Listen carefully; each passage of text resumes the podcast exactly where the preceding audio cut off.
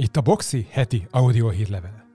Egy kis logisztikai bulvár Schmidt Dániel gyűjtésében és tolmácsolásában. Tartsatok velünk ezen a héten is, és fedezzük fel együtt az elkereskedelem és logisztika világának érdekességeit.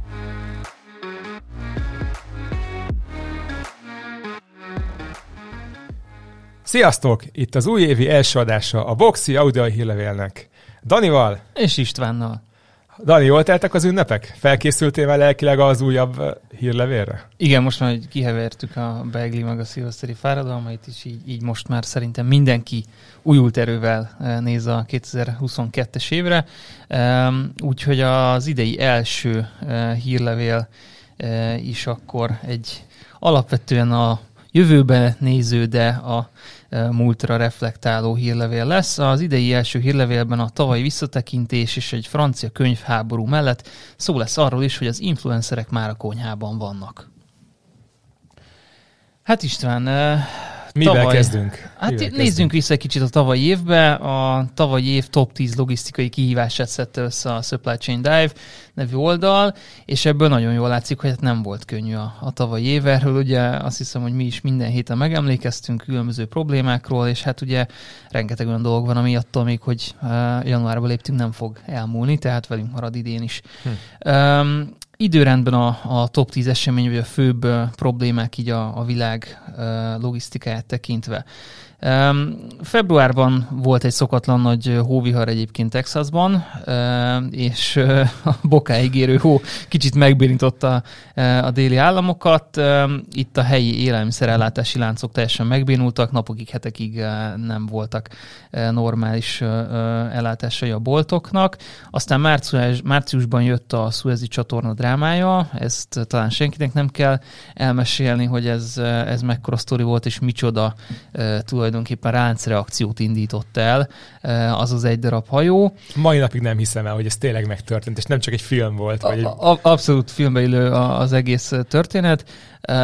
Aztán még mindig itt a tavasz végén, májusban Indiában ugye nagyon beütött a, a koronavírus, és hetekre megállt az Indiából származó alapanyagoknak az ellátása, illetve Indiában a különböző gyártásokhoz használt oxigént, azt nem esetősége a kórházakban, a Covid osztályokon használták föl, úgyhogy nem tudtak gyártani a cégek, ugye a hegesztéshez, meg egy csomó ilyen dologhoz kell az oxigén, palackos oxigén, amit a kórházakba vittek el, úgyhogy több ilyen gyártó szektor is megállt, úgyhogy ez meg ennek a abszolút továbbgyűrűző hatásait élvezhette a, a, világgazdaság, aztán júniusban a világ egyik legnagyobb kikötőjében, a kínai Yantianban sikerült egy koronavírus fertőzést azonosítani, akkor ott vesztegzár alá került a kikötő, és hát ez megint csak ugye tovább gyűrűzik ilyenkor. Júliusban a Pacific Union vasúttársaság, aki Chicago és a nyugati parti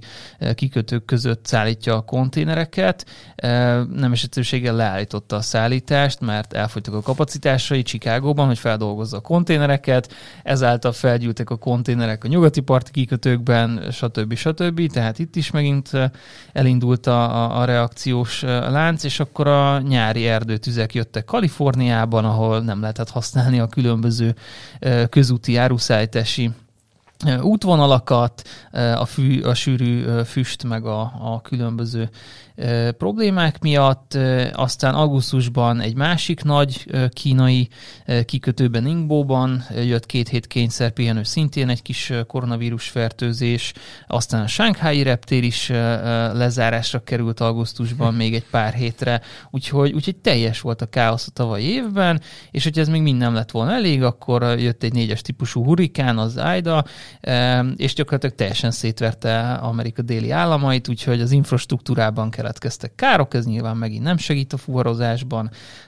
Ugye korábbi adásban beszéltünk már, a Vietnámban is volt egy ilyen országos nagy koronavírusos lockdown, és akkor itt meg az olyan iparágok voltak érintve ezzel, mint a faipar és a bútor, E, és aztán ezzel ugye be is léptünk már gyakorlatilag a karácsonyi szezonba, és akkor itt november-decemberben meg hát mindenki a maximumot próbálja kihozni magából, és, és hát óriási fejetlenség és kapacitás hiányok és stb. Szóval így nézett ki a tavalyi évünk.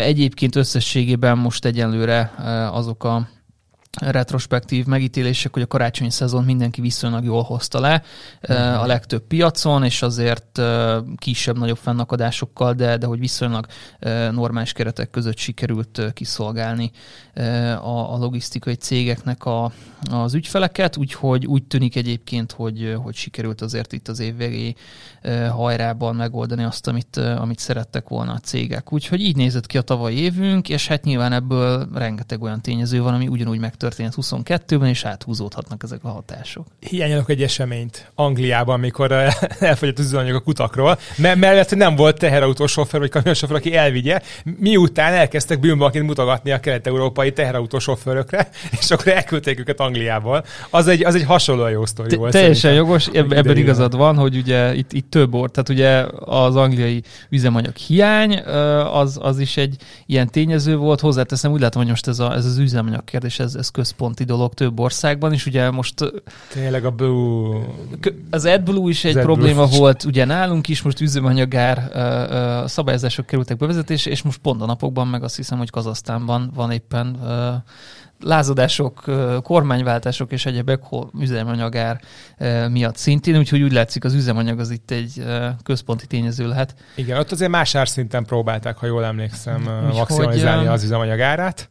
Én azt gondolom, hogy próbáljunk meg pozitívak lenni, főleg itt az első adásban idén, de, de azért az látszik, hogy valószínűleg az idei évben is lesz még, még hasonló probléma halmaz, vagy újabb problémák jönnek elő, szóval igazából sokkal jobbra nem számíthatunk szerintem 22-ben sem, ha csak nem sikerül megállítani a vírus terjedését. Igen, azt gondolom, hogy humorérzék nélkül nem nagyon lehet hozzáállni a világban történő dolgokhoz. Úgyhogy menjünk is tovább a következő hírre ez a logisztika természetesen, meg a supply chain, ami kiszolgálja a világ kereskedelmét, de hogy is sikerült ez a kereskedelem, tehát az üzleti oldalt nézzük. Hát a tavalyi év vége nem úgy sikerült egyébként, ahogy a kereskedők várták. Most itt kifejezetten a Black Friday-re gondolok. Először fordult elő a világ történelemben, hogy forgalomcsökkenést könyvelhettek el az amerikai és globális Black Friday alkalmával a kereskedők.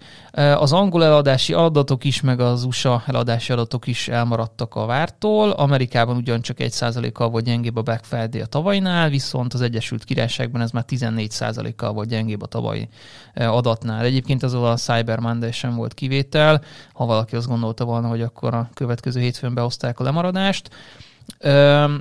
Igazából az érdekesség ebben az, hogy maga a Black Friday napja az, amiről itt beszélünk, hogy elmaradt a várakozásoktól, de egyébként összességében a szezon nem volt gyengébb, a november így is erősebb volt 12%-a a tavainál.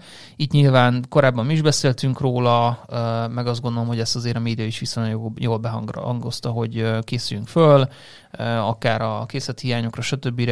kezdjük el a hamarabb a karácsonyi vásárlást. Én azt gondolom, hogy ez meghallgatták ezt a, a fogyasztók.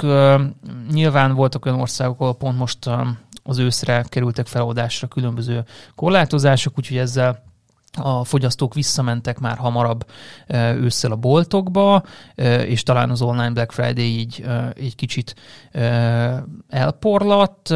Egyébként az előrehozott vásárlási szezon, meg tényleg ezek a, ezek a beharangozott problémák, ezek azt eredményezték, hogy igazából a Black Friday egy napi kicsúcsosodás helyett most ezt jobban elporlasztották a, a vásárlók, úgyhogy ez, ez megváltoztatta most a, az idei szezont, meg a Black Friday-t ebben az értelemben, és szerintem érdemes a, a kereskedőknek is ezt, ezt vizsgálni, és a számaikat megnézni, hogy ez rájuk milyen hatással volt, nekik is egyébként erősebb volt az idei szezon, mint a tavalyi, és csak elhúzódásról van szó a vásárlások tekintetében, mert hogy én azt gondolom, hogy ez, ez azért hosszú távon is átalakulhat kicsit, tehát ez, a, ez az egy napra mindent becsúcsosodunk, mindent egy nap mhm. vásárolunk meg, óriási kedvezményekkel, stb ez úgy látszik, hogy azért nem biztos, hogy a jövőben az ugyanígy lesz, és, és, és ugye kedvezmények is elmaradtak idén, hiányok okán, stb. Tehát, hogy, hogy azért lehet, hogy ez egy olyan, olyan trend, ami, ami velünk marad, és egy pici átalakulást hoz, nem csak egy ilyen egyszeri eset. De ezt majd meglátjuk. Igen, ezt már beszéltük talán egy előző adásunkban is, talán pont a Black Friday után, hogy hogyha nincs kedvezmény, se készlet, akkor azért nem sokat ér a Black Friday ilyen szempontból. Tehát önmagában az oké, okay, hogy egy ilyen szokásként már kialakult, de valószínűleg kedvezményre mennek rá, és készletre. Tehát így van, ráadásul nekem az a tapasztalatom, hogy az elmúlt években azért az ilyen kedvezményekkel, meg Black friday és különböző ilyen promóciókkal sok visszaélés is volt, úgyhogy a különböző versenyhivatalok is egyre szigorúbban vizsgálják ezeket, úgyhogy mindenképpen ez, ez egy átalakuláson megy át ez a ez az óriási nagy marketing húzás, úgyhogy, úgyhogy biztos a következő években egy picit, picit más lesz ennek az üteme. Menjünk is tovább. A következő hírben a Walmartról lesz szó, arról korábban is beszéltünk, mert a Walmart az elmúlt években nagyon ráfordult erre az elkereskedelemre, és hogy a modernizációban próbálja az Amazon utolérni. Most éppen egy következő automatizált fulfillment raktárat épít a Walmart Tennessee-ben itt ez a trend, ahogy mondtam, a Walmartra, meg másokra is igaz, ugye beszélgettünk korábban a Targetről is, tehát sok nagy retail cég csinálja most ezt, hogy, hogy belátta, hogy az automatizáció és a digitalizáció nagyon hangsúlyos kell, hogy legyen az életében. Most ez a, az új automatizált fulfillment center, amit a Walmart épít, 86 ezer négyzetméteren terül majd el, és az őszre fog elkészülni. A cég közleménye szerint mesterséges intelligencia, robotok és embereknek a közös együttműködése valósul meg ebben a raktárban, és ettől fognak nagyon hatékonyan és eredményesen működni, és természetesen garantálják a, a, a customer experience-ben azt a fajta színvonalat, amit ma már elvárnak az ügyfelek. Itt a Walmartnak ugye nem olyan régen bevezetésre került a Walmart Plus nevű ilyen előfizetéses rendszer, ami az Amazon Prime-nak a, a úgymond a, a testvére, és ennek okán nagyon fontos az, hogy hamar megkapják az ügyfelek a különböző termékeket, hiszen ingyenes másnapi szállítást kínálnak itt az előfizetőknek, úgyhogy milliónyi készlet van terméken, meg lesz terméken ezekben a, a fulfillment raktárakban, a robotok keresik majd ki, és hozzák a csomagolásra a termékeket a humán dolgozókhoz, ez egyébként ugyanígy működik nálunk a boxi raktárban is, hogy robotok segítik a csomagolóknak a munkáját, és a cég nagyon komolyan investált az elmúlt években ebbe a, a, az e-commerce fulfillmentre, és hát szemmel láthatólag itt az Amazonnal muszáj fölvenni a versenyt, mert az Amazon azért most már a, a, az ingyenes, egynapos, lassan talán most már az aznapi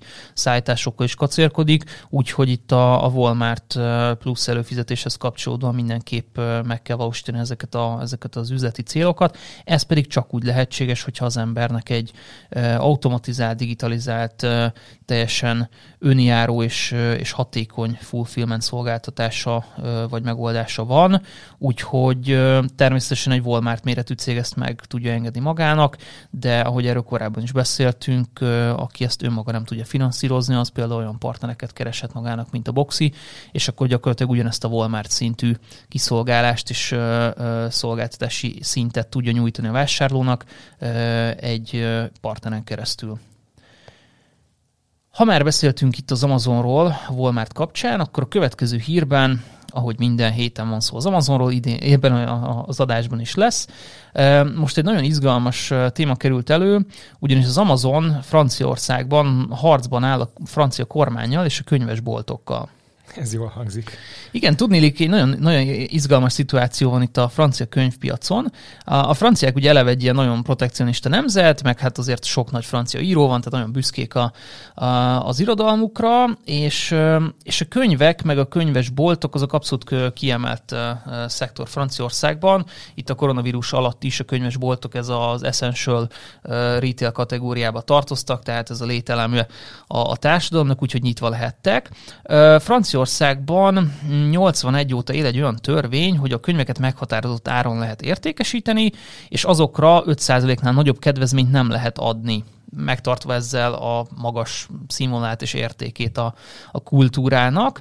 Na már most, az, amikor az Amazon belépett egy pár évvel ezelőtt a francia piacra, akkor fel, felkavarta ezt az állóvizet, és hát nyilván próbált kiszorítani különböző fizikai könyvesboltokat. 2014-ben akkor a parlament törvényben tiltotta meg a könyvek online értékesítése során az ingyenes szállítást. Tehát ez, ez egy nagyon izgalmas dolog, hogy az Amazon belépett a francia piacra, és akkor már nem lehetett ingyen szállítani a könyveket, hogy ezzel ne tudja az Amazon itt fölhappolni az egész könyvpiacot és hát így az Amazon kénytelen volt valami jelképes összeget elkérni a szállításért, ez most egy eurocent jelenleg, de ugye a, a sarki kis könyves, független könyves boltokban meg ilyen 5 euró körüli szállítással dolgoznak, úgyhogy most ez volt a jelenlegi helyzet eddig, és egy törvényjavaslatot nyújtanak be most a, a francia parlamentben, miszerint 2022-től minden online vásárolt könyvre egy minimum szállítási díjat vezetnének be, ezzel is segítve a kisboltokat, hogy amíg ők ilyen 5-6 euróért tudnak szállítani egy könyvet, addig az Amazonnak az 1 eurocentjével fel tudják venni a versenyt, úgyhogy az Amazon ennek megfelelően most rá lesz erre kényszerítve, az egész hírnek egyébként az a pikantériája, hogy az Amazon állítólag, ez konkrétan a francia kormány szellőztette meg ezt az információt, hogy a háttérben elkezdett komolyan lobbizni, és hát már-már szeretett volna befolyást tenni a, a francia törvényhozásra, és gyakorlatilag azt ígérte a kormánynak, hogy akkor itt a bevezetendő 2 kötőjel 5 eurós ugye minimum szállítás helyett ő akkor vállalna mondjuk ilyen 1,82 eurót a könyveknek a szállítási díjára, hogy akkor ezt, ezt vezetné be, de akkor cserébe azt szeretne kérni, hogy a francia kormány ezt a törvényrendeletet ezt most engedje el, és akkor ezt most tegyük el a fiókba, és akkor ebből ne legyen semmi. A kormány viszont úgy tűnik, hogy nem enged ebből, úgyhogy egy nagyon, nagyon izgalmas piaci pozíció eh, látszik kialakulni. Ebben igazából szerintem az a nagyon izgalmas, amit beszéltünk talán valamelyik adásban korábban is, amikor az ételkiszállításról és a kötelező eh, munkavállalói szerepről Igen. beszéltünk, ugye itt a, a volt meg a, az egyéb futároknál, ugye az Európai Unió be fogja vezetni azt, hogy kötelezően alkalmazottnak kell lennie. Tehát, hogy én azt látom, hogy eh, most nagyon sok ilyen trend van a világon, legyen ez a quick commerce és a 10 perces kiszállítás, meg, meg így úgy amúgy próbálkoznak a különböző e-commerce cégek, és szemmel láthatólag olyan területekre kezdenek el belépegetni, ami már, már kifejezetten bántó eh, néhány kormány számára, és nagyon komoly protekcionista politikák kezdenek itt eh, előjönni. Úgyhogy eh, ez egy nagyon izgalmas dolog, ez Európára jellemző főként, tehát azért Amerikában ez, ez nem működik, mert ott nem ez a kultúra, de, de nagyon izgalmas ez, hogy, hogy Európában rengeteg olyan cég és olyan e-commerce szolgáltató jelenik meg, akik hát a szolgáltási szintje lehet, hogy egy idő után csorbát szenved, mert, mert beleütközik ilyen bürokratikus falakba majd, úgyhogy ez, ez egy érdekes téma, és erről biztos, hogy fogunk még hallani. Igen, tehát a vevőközpontúsági trendet most kezdi átvenni inkább a vállalkozói szektort próbálják inkább valamennyire védelmezni, és ezen erre kíváncsi leszek, hogy mi lesz a válasza mondjuk a vásárlóknak, így nagyobb igen, meg ugye most, most nagyon sok ilyen hang kezd kialakulni a világban, ahol az ilyen óriás cégeket nagyon szeretik adóztatni, leckéztetni, kontrollálni, fel akarják darabolni, stb. E, és, és nyilván ez, ez azért Európában ennek más a kultúrája, mint, mint Amerikában, de, de szemmel láthatólag itt az európai kormányok, meg a, az EU e, úgy együttesen sem úgy tűnik, hogy, hogy szeretné e, ezeket a nagy gigacégeket itt teljes mértékben szabadon hagyni, és hagyni őket azt csinálni, amit szeretnének, úgyhogy ebből még biztos, hogy nagyon sok izgalmas hír lesz. Rendben, a következő hírünkben a szomszéd és Horvátországba megyünk. A Bolt nevű alapvetően, hát utazás szervező és élelmiszer szállító cég, attól függ most már melyik lábát nézzük. Néhol taxi. Igen, néhol taxi, tehát ez az ész cég most a, a horvát piacra terjeszkedik, élelmiszerházhozszállítás kapcsán ráadásul, és a Zágrában megnyitotta az első Dark Story-ját, ahonnan ezeket az élelmiszer kiszállításokat fogja végezni. A cég úgy látszik, hogy szeretne felülni erre a quick commerce vonatra, amit Amerikában, meg Nyugat-Európában most nagyon zakatol, úgyhogy ezt a 10-15 perces kiszállítást fontolgatják ők is. A, az látszik szerintem, hogy itt a, a régióban azért több olyan piac van, ahol a versenytársaik a volt, nálunk mondjuk a netpincér sokkal erősebbek, mint a, mint a bolt, úgyhogy gondolom ezért Horvátország egy olyan terep volt, ahova, ahova könnyebben tudtak belépni.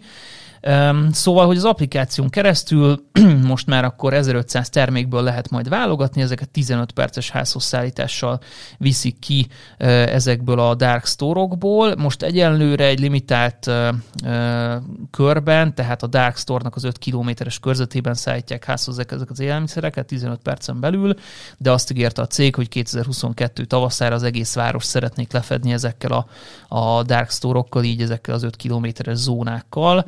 Úgyhogy megint egy olyan sztori, ugye korábban beszéltünk róla, hogy Bécsben indult már egy ilyen quick commerce cég, most Horvátországban, és hát azért úgy nálunk is kezdenek ezek a dolgok előjönni. Ugye talán karácsonykor, vagy karácsony előtt beszéltünk erről, hogy most már karácsonyfát is lehet rendelni az interneten, és aztán karácsonykor szerintem te is meg én is láttad, hogy a Volton lehetett Küldtem karácsonyfát rendelni, úgyhogy, úgyhogy szemmel láthatólag most már Magyarország is nagyon közel van ahhoz, hogy, hogy ez a quick commerce itt megjelenjen, úgyhogy ez is egy, egy nagyon izgi történet lesz az idei évben. Ki lesz az első a szolgáltatók közül, aki a Magyarországon a quick commerce kiszállításban lépni fog, úgyhogy ezt is várjuk, és izgatottan figyeljük, hogy mi lesz a környező és a magyar piacokon legközelebb, hogyha látsz egy olyan cikket, ahol valóban letesztelik, hogy ezek a 15 perces quick cégek hány perc alatt szállítják ki aktuálisan a rendeléseket, akkor azt majd így oz, oz meg egy ilyen audio hírlevélbe. Erre nagyon Szer- Szerintem az, az lesz a teszt, ezt uh, most, hogy mondod, jó, jó az ötlet. Uh, a, a hugom Londonban él, úgyhogy meg fogom kérni, hogy próbálja ki, illetve van egy nagyon barátom, aki meg Amerikában, úgyhogy le fogjuk tesztelni szerintem így áttételesen, hogy akkor ez a UK-ben és az USA-ban hogy működik, és tényleg tartják a 10-15 perces kiszállítást. Annyira a fejembe volt novemberben, mikor Párizsban voltam, hogy, hogy ott, ott is tele volt ilyen, izé, ilyen quick reklámokkal, hogy rendelni fogok valamit, és lemérem, de nem, el, elfelejtettem. De hogy ezt így tényleg, tényleg valahogy így, valami mozgalmat indítsunk rá, hogy most Hihetetlen hangzik, de, de valóban. Nem hiszem el, nem hiszem Úgyhogy, el. Na jó próbálunk intézni valami tesztet ez ügyben. Jó, hát következő hírünk megint csak a szomszédos országok közül Lengyelország. A Zalando nevű fashion online retailer kettő darab új fulfillment centert nyit Lengyelországban. A, az egyik center az magában Bydgoszc városában, és elnézést kérek a lengyelektől, biztos nem így kell ejteni. A, a másik fulfillment center pedig a várostól nem messze épül. Most 2022 elején kezdték el építeni ezeket. Az első raktár 100 ezer négyzetméteres lesz, és 22 márciusában kerül beüzemelésre, 800 munkahelyet teremt majd. A második, a nagyobbik raktár, az pedig 140 ezer négyzetméteren 3500 munkahelyet teremt, és 2023 Q2-ben készül el. A cég kifejezetten jelezte, hogy ezek az új központok, ezek az új fulfillment centerek, ezek az európai terjeszkedést hivatottak kiszolgálni, úgyhogy én gyanítom egyébként, hogy a hamarosan Magyarországon is piacra lépő Zalándónak innen Lengyelországból fogják kiszolgálni a magyar piacot is, úgyhogy, úgyhogy ez egy izgalmas történet lesz, nagyon kíváncsi leszek az Zalándó azért egy kifejezetten progresszív és, és irányt mutató cég, és, és nagyon érdekes lesz, hogyha beléptek a magyar piacra, akkor itt milyen, milyen szortimenttel, milyen szolgáltatási szinttel fognak működni. És hát azért azt látjuk, hogy az Zalandónak a fulfillment centerei gombamód nőnek ki itt az európai piacokon, és, és egyébként az Elandó kifejezetten innovatív ebben a megközelítésben, tehát többnyire robotizált fulfillment centerekkel dolgozik. Többek között azt a fulfillment robotika technológiát is alkalmazzák, amit a Boxi is alkalmaz a saját raktárában. Úgyhogy ez egy, ez egy nagyon érdekes dolog, megint csak egy óriási szereplő kerül egyre közelebb a magyar piachoz, vagy fog belépni, úgyhogy alig várjuk, hogy ezt is kipróbálhassuk. És hát másik nagy cég, bár talán keveset hallottunk róla eddig, de az Instabox nevű svéd csomagautomata vagy csomaglogisztikai cég kapcsán érkezett a hír, hogy belépnek a német piacra.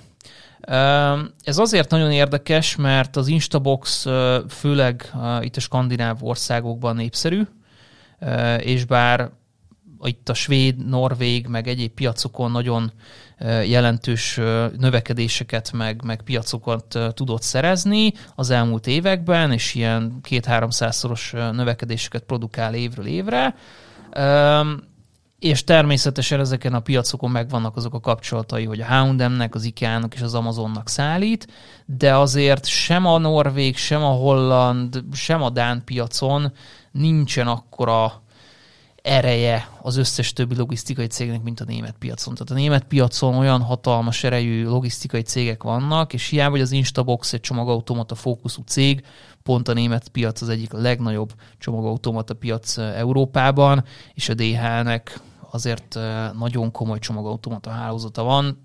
Nem néztem most utána, nem akarok hülyeséget mondani, én azt gondolom, hogy ilyen 8 és 10 ezer közötti csomagautomatája most a DHL-nek Németországban, és kifejezetten büszke arra a DHL, hogy gyakorlatilag a német lakosságnak a 90%-a, nem tudom, milyen 2-300 méteres körzeten belül azért elér egy-egy csomagautomatát.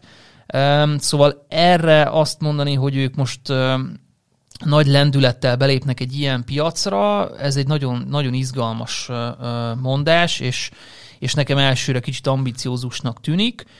Most elsőrben Berlin környékére, Hamburgra és Észak-Rajna Westfáliára fókuszál a cég, csomagautomatákat pedig csak Berlinben és Düsseldorfban, Düsseldorfban fognak telepíteni egyenlőre, aztán mennek szépen tovább.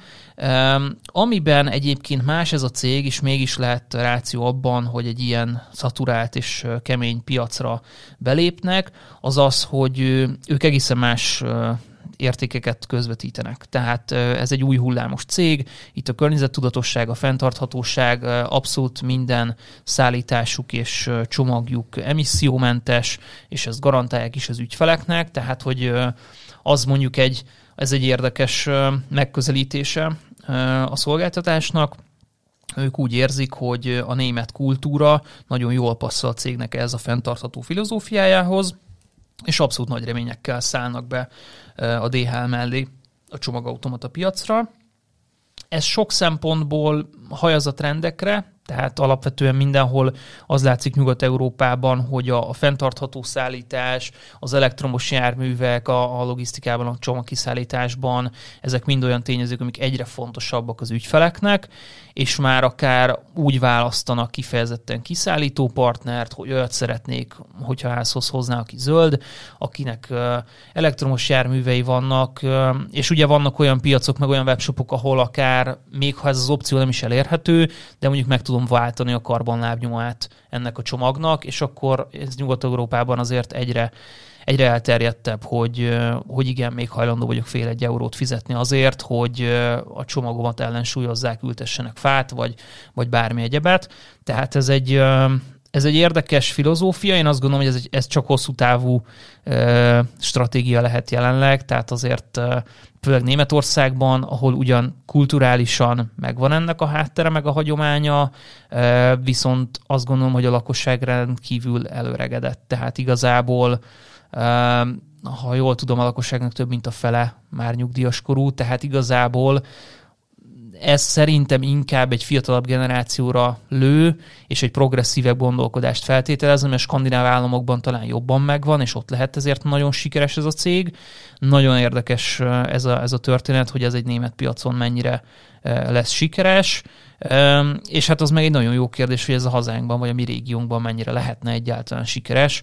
Szerintem még a mi régiónkban ez egy, ez egy nis szolgáltatás, és összességében a társadalom nem feltétlenül érett még arra, hogy mondjuk egy ilyen szolgáltató versenyképesen megjelenjen nálunk a társadalom mindaddig nagyon tudatos a környezetére, ameddig nem került többe, mint a, mint a másik megoldás. De hogy így a viccet félretéve, de mi lesz szerinted a stratégiájuk úgy, úgy igazán? Tehát oké, okay, hogy akkor kihangsúlyozzák a, az értékeket, amik ez a környezetudatosság, meg a zölden szállítanak, de hogy itt is mondjuk mennek a H&M-mel, IKEA-val, Amazonnal kizárólagosan?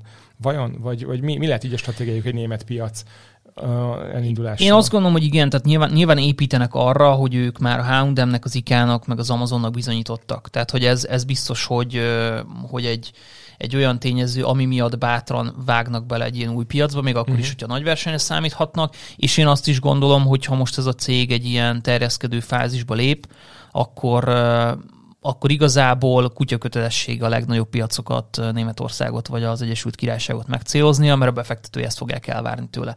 Tehát gyakorlatilag én azért ezt ebben az, abban is látom ezt a, ezt a lépést, hogy egy, egy holland piac, egy svéd piac, fizikailag, meg lakosságilag nem túl nagy. Tehát kvázi ez most egy ilyen e, jó kis pilot volt, és egy validáció, hogy igen, működik ezeken a kisebb piacokon, és most szerintem, ha ez a cég tényleg nagyot akar ugrani, vagy egy IPO-ig el akar menni, e, akkor, akkor szüksége van arra, hogy ilyen e, abszolút nagy e, neveket úgymond ezeket a piacokat is behúzza és jelen legyen de, de ennek viszont van egy ilyen fajta veszélye is, hogy ebből akár oltári nagy bukta is lehet, mert mert nagyon nehéz egy DH-t Németországban lenyomni. De hozzáteszem, a DHL-nek is azért egyre erősebb ez a zöld stratégiája, tehát hogy ez sem teszi egyszerűvé. Ez egy, ez egy nagyon érdekes harc lesz itt a, a német piacon, úgyhogy kíváncsi leszek, hogy ezt, ezt sikerül-e. Tehát akkor inkább azt mondod, hogy, hogy inkább ilyen növekedési elvárás van feléjük, és ezért lépnek ki a német piacra, mint hogy látnának valami nagyon extra stratégiát, amivel mondjuk nagyon gyorsan tudnának piacot szerezni Németországban. Én, én nem gondolom, hogy Németországban olyan könnyű csak úgy egyik napról a másikra piacot szerezni. Tehát, hogy az, ráadásul nem, nem arról van szó, hogy ez a cég olyat nyújt, amit senki más nem. Tehát, hogy az, az egy teljesen más történet lenne, hogyha ők mit tudom én, tényleg drónnal vagy bármi egyéb úton, módon szállítanának, és ezzel szeretnének nyitni. De itt nem erről van szó, itt ugyanazokat a csomagautomatákat, ugyanazt a USB-t kínálják, amit a DHL, meg, meg sokan mások, és egyébként a, a német piacon, ahol a világ legnagyobb szolgáltatói versenyeznek egymással, azért, azért ez nem lesz egy könnyű dolog. Ugye meg még azt is beszéltük a múltkor talán, hogy ugye az Amazon is most már Nyugat-Európában saját szállítást fog kiépíteni, tehát hogy azért itt ez egyre, egyre nehezebb lesz. Én, én azt gondolom, hogy ők, ők egy nis szegmensben erősek, és erre koncentrálnak, és ez, ez a csomagautomata. És lehet, hogy úgy vannak vele, hogy igazából ők, ők csak erre fókuszálnak, ezt szeretnék jobban csinálni, és nem mondom, hogy nem lehetetlen, mert le lehet rakni 10-20 ezer automatát, és biztos, hogy két-három év alatt meg lehet duplázni akár eh, a, a DHL automatáihoz képest a számokat, de, de ez egy óriási commitment pénzügyileg, csomagautomata egy nagyon tőkeigényes biznisz, tehát itt, itt biztos, hogy egy olyan befektetői háttér kell ehhez, ami, ami biztos, hogy végig van gondolva, és, és megvan ez a, a megfelelő támogatás. Szóval ez egy, ez egy érdekes kérdés. Vagy hát most ugye itt Berlint és Düsseldorfot hozzák, lehet, hogy ez most csak akkor egy ilyen pilot, pilot aztán hogyha nem sikerül, akkor szépen csöndben elkullognak. Meglátjuk. Na hát, és akkor ígértem, hogy az adásunk csúcspontja. Az, az adásunk csúcspontja, igen, tehát hogy a, a legszakmaibb és logisztikához legszorosabban kapcsolódó hír az elmúlt összes adásból, az pedig az, hogy ugye az influencerek a konyhában vannak, ezt ígértem nektek. Mit is értek ez alatt? A, Hát összeállt a GrabHub nevű ételkiszállító cég, aki szintén ez a 15 perces ételkiszállítással, meg a Volthoz Az hasonló... is 15 perc alatt? Igen, Mi mikrós kaja va, van, van az élelmiszer kiszállítás, és, és vannak ezek a e-commerce cégek, szóval hogy a GrabHub egy ilyen, ilyen ételkiszállító cég Amerikában, eh, meg a világ számos pontján, és összeálltak a TikTokkal. És, és a TikTok konkrétan nyit egy ilyen éttermet, pontosabban egy ilyen hát fizikai, de valójában csak virtuálisan, tehát rendelés szintjén elérhető éttermet, és itt a TikTokon különböző éppen trendi ételkölteményeket a fizikailag is elkészítik, tehát hogy amikor az influencerek a saját konyhájukban ökörködnek, hogy nem tudom, kecsőppel eszik a sneakers és még nem tudom, ki is sütik olajban, na akkor ezt a, a TikTok konyhában le fogják másolni ezt a konkrét fogást, séfek ezt elkészítik megfelelő módon és minőségben, és ezt pedig egy applikáción keresztül megrendelheted, a GrabHub pedig ö, villámsebességgel házhoz szállítja neked ezeket a csodákat, úgyhogy ez egy ilyen észreszejtő marketing húzás, de szemelázóak komolyan gondolják, ugyanis indulásra 300 ilyen úgynevezett cloud uh, fognak építeni, majd az év végére 1000 lokációval tervez a cég, és akkor itt a csak online rendeléseket szolgálnak ki ezekben a konyhákban. Egyébként a Virtual Dining Concept nevű cég az, aki ezeket a konyhákat fogja üzemeltetni a TikTok számára, és ők készítik el az ételeket, és akkor a GrabHub pedig házhoz viszi ezeket és hozzáteszem az egészben az a legnagyobb buli, hogy az influencerek is érdekeltek abban, hogy minél több ilyen fura kreálmányt készítsenek, ugyanis a, konkrét bevételekből a TikTokos influencer is részesülhet. Tehát minden egyes eladott ketchup sneakers után te kaphatsz jutalékot a TikToktól, úgyhogy ez egy e, elképesztő hír, meg egy, meg egy teljes őrültségnek hangzik, de, de az látszik, hogy egyébként a TikTok gyakorlatilag agyba főbeveri az Instagramot a, a saját piacán, és kettesével emigrálnak a, a userek az Instagramról, meg a Snapchatről, meg mindenhonnan most jelenleg a TikTokra, és hát az ilyen, ilyen out of the box koncepciók meg biztos, hogy csak katalizálják ezt a folyamatot. Egyébként ez az egész történet márciustól már elérhető lesz állítólag, nyilván Amerikában, úgyhogy nagyon, nagyon izgalmas ez a, ez a quick commerce és az étel kiszállítás egyre furább köntösben jelenik meg. Jaj. Mit szólsz ez István? Hát nagyon falatnyit érzek egy ilyen karrier vagy pályaváltási kényszert ezáltal, hogy akkor TikTokon ilyen... Influencernek kéne ilyen, ilyen igen. Food ilyen influencer. Match hashtag match, Matt Colbert uh, influencer legyek, de ugy, ugyanakkor meg ez érdekes, hogy ez hogyan működik, hogy tehát a, TikTok adja a platformot az ételkiszításhoz is, vagy a TikTokról csak belinkelik magát ezt a Grabhub-nak a, az oldalát vajon. Ugye ez, ez, ez érdekes lett annak a tükrében, hogy, hogy egyre erősödőbb tendencia az az elkereskedelemben, ugye ez a social shopping hogy, hogy a social felületek egyre inkább így storefrontként válnak, és az influencerek pedig a termékeket eladják, a webárazók termékeit, és akkor itt van egy ilyen affiliate jellegű dolog, ami gyakorlatilag most már egyre inkább natívan elkezd majd beépülni a social felületekbe, tehát te majd képes leszel ott gyakorlatilag ilyen, ilyen checkout folyamatokat végezni. Ez, ez egy kicsit más jellegű történet, de hogyha még a... Abszolút, én azt gondolom, hogy most persze a viccet félretéve itt azért, ahogy te is mondtad, itt, itt két, két komolyabb koncepció meg érdekesség jelenik meg. Az egyik ez, amit te mondtál, hogy, hogy alapvetően ez a social shopping shopping, eh, ahogy már Instagramon meg bárhol lehet igazából vásárolni, rákattintasz a képre, és akkor rögtön bevisz a webshopba. Eh, úgy emlékszem a cikkből, hogy igen, a TikTokon is ez van, hogy kvázi tegek vannak elrejtve a videókban, amikre, hogyha rákattintasz, akkor gondolom a TikToknak a saját eh, shopping felületén eh, tudod ezt megrendelni. Eh, tehát nyilván ez, a, ez az egyik érdekesség ebben, hogy, eh, hogy az ilyen élmény alapú, meg ugye korábban is volt egy ilyen félig vicces hírünk, hogy ez a teleshop az internetre költözik típusú dolog, hogy, hogy alapvetően videókba, meg, meg ilyen élő live élményekbe építenek be shopping élményeket, tehát ez, ez, ez ugyanez, tehát hogy ez, ez most itt egy, egy rendkívül érdekes koncepció van elhelyezve, de valójában erről van szó. Amikor beszéltünk arról, hogy az ázsiai make-up YouTube channelökön a, a különböző hölgyek árulják épp azt a sminket, amivel a videó alatt sminkeli magát, az kvázi ugyanez a koncepció, hogy én most itten körködök a ketchup sneakers Igen, de hogy kattints lent a linkre, és már szállítják is neked is házhoz.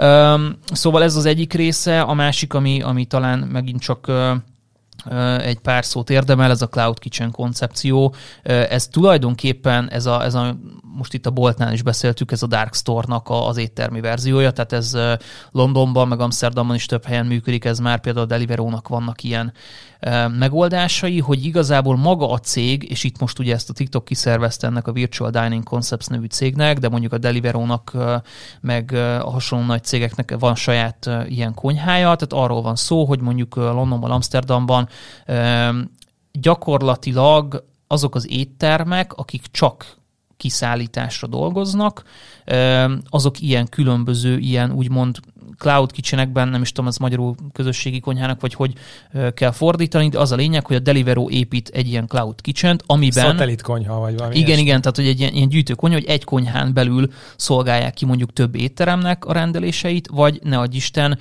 bérelhetsz magadnak helyet, te mint étterem egy ilyen konyhában, ahol te készítheted el sok más étteremmel együtt, de ugyanazt az infrastruktúrát használva, azt, amit majd utána a Deliveroo, meg a Volt, meg a stb. házhoz visz.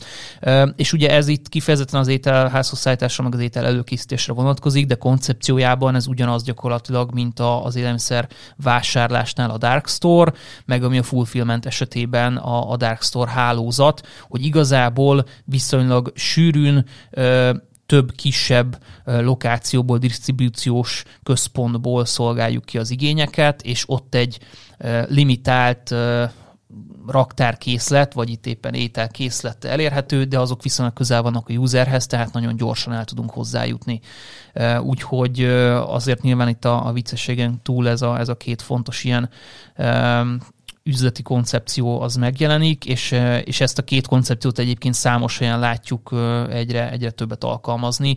A social shoppingot is, meg ezeket a, a userhez közel tolt disztribúciós centereket is, úgyhogy ezek szemmel láthatóak olyan ilyen, ilyen tényezők most, amik megfogják a, az ilyen innovatív vállalatoknak a, a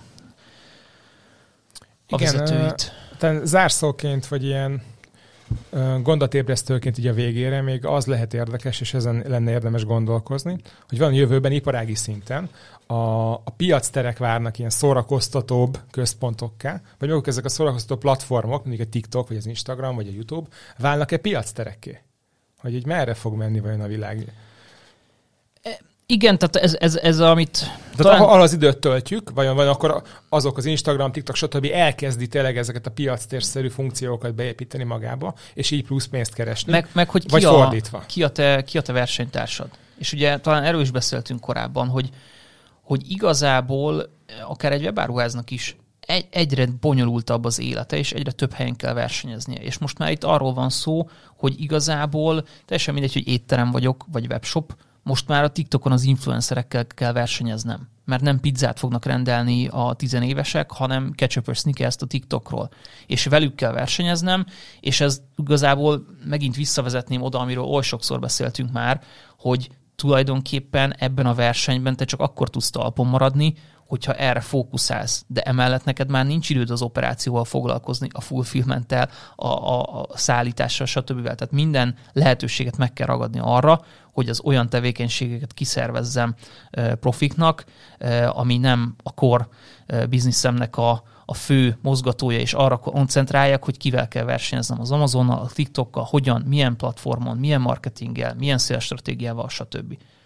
Amihez nem tudsz hozzáadott értékkel hozzájárulni, magyarul, hanem az, az, ha te csinálod, hanem ugyanolyan lesz, de még lehet költséghatékony, hogyha kiszervezed. De hogyha például az ügyfélszerzést, azt nem annyira lehet kiszervezni, szóval az a saját branded, a saját csatornáit, ja, igen. Úgyhogy, úgyhogy röviden összefoglalva azt gondolom, hogy itt a kulcs szó az, hogy a konkurencia bárhonnan érkezhet, úgyhogy ezzel a rendkívül bölcs mondattal szeretnék elköszönni akkor a mai adásnak itt a végén. Köszönjük, hogy velünk voltatok, és jövő héten jövünk újra. De ez volt az eddigi legjobb adása az évnek. Igen, az idei év legjobb adását hallottátok. Sziasztok! És ezt jövő héten is elmondjuk. Sziasztok!